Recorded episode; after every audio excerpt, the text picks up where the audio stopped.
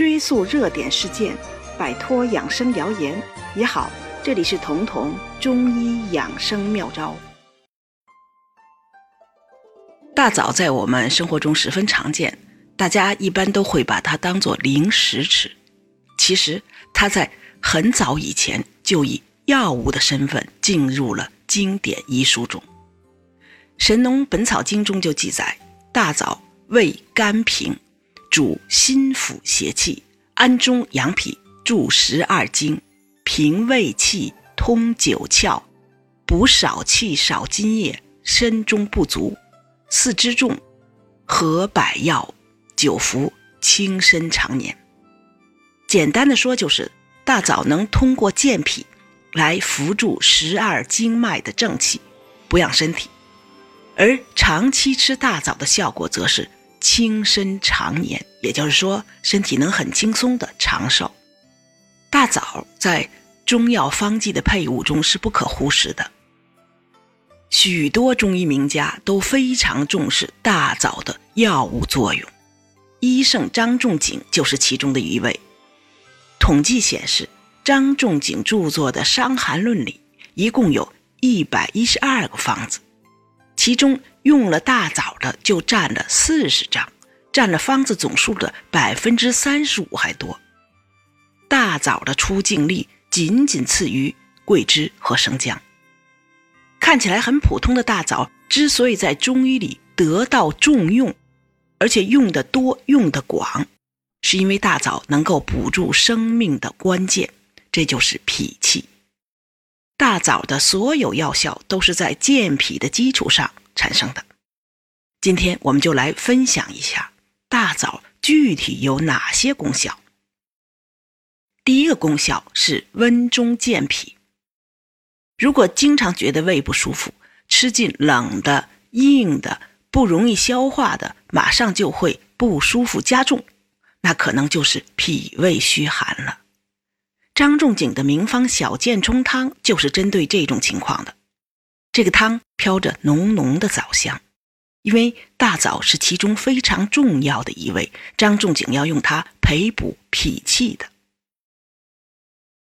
我们再来说大枣的第二个功效：养血安神。如果你的睡眠质量很差，特别是在更年期前后，不仅睡不好，而且还心烦、抑郁、无名的想哭，那就可以试试。大枣配上淮小麦和甘草，煎汤或者放在保温杯里代茶饮都可以。这三个简单的药就是张仲景另一个名方甘麦大枣汤的组成，它能帮你找回好心情和好睡眠。因为大枣不仅入脾经，还入心经，它能通过健脾把你的心血补足了，心神可以安宁了。你自然也就白天安神，晚上安睡了。大枣的第三个功效是补血养颜。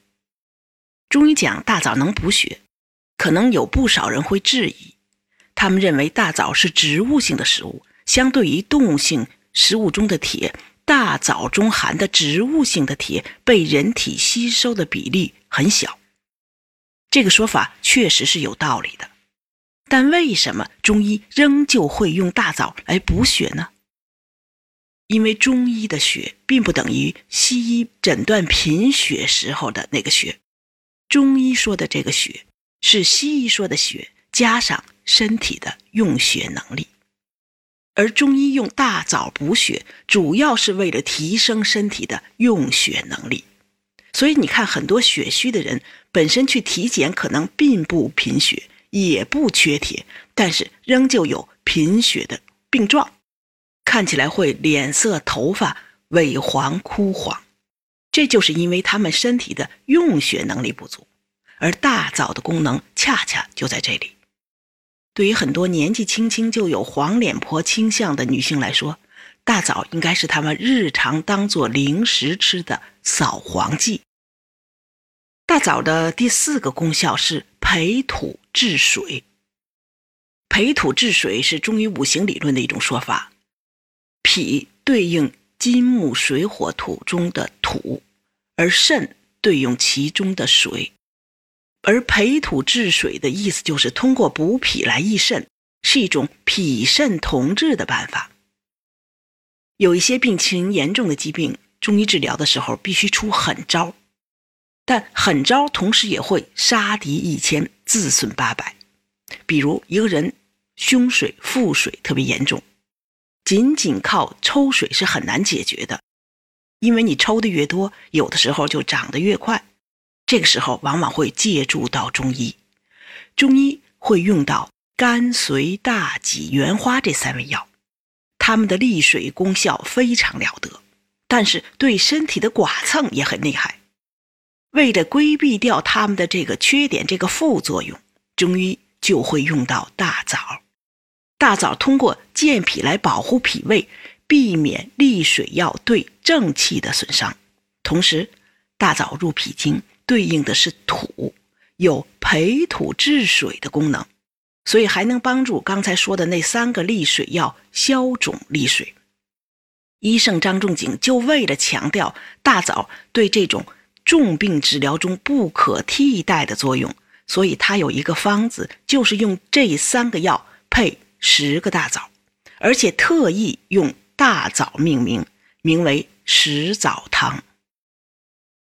听了大枣的这四个药用功效，想必大家应该知道了。大枣虽然寻常，但是功效可真的不寻常。现在很多人都有脾虚、气血虚、肾虚等的问题，还有久坐办公室、长时间看电脑导致的眼睛干涩的问题。很多人问我该怎么办，其实最好的办法就是通过吃来改善。为了帮助大家利用平时吃零食的这个习惯。在生活的细节中调理气血，平补心脾，让阴阳平衡。我们特意设计了同道四物枣仁派，就是用健脾养血的大枣，配上能补肝养血、减轻眼睛干涩疲劳的枸杞，再配上能补肾乌发健脑的核桃和黑芝麻，味道又甘甜又焦香。就想让你在过了嘴瘾的同时，还兼顾到了健脾补肾、养肝养血，为随时都在被耗损的气血做好储备。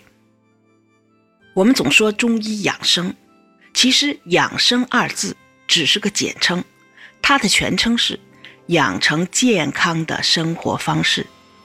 也就是说，只有把调养变成生活习惯，才真的能实现养生。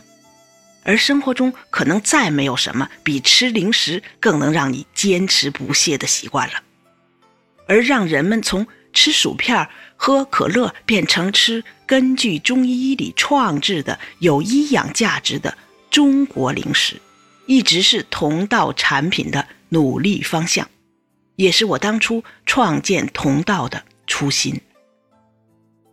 如果你觉得这期节目对你有所帮助，可以点击节目右下方的订阅按钮，这样就不会错过节目更新了。每周二、周四，我会在这里准时开讲。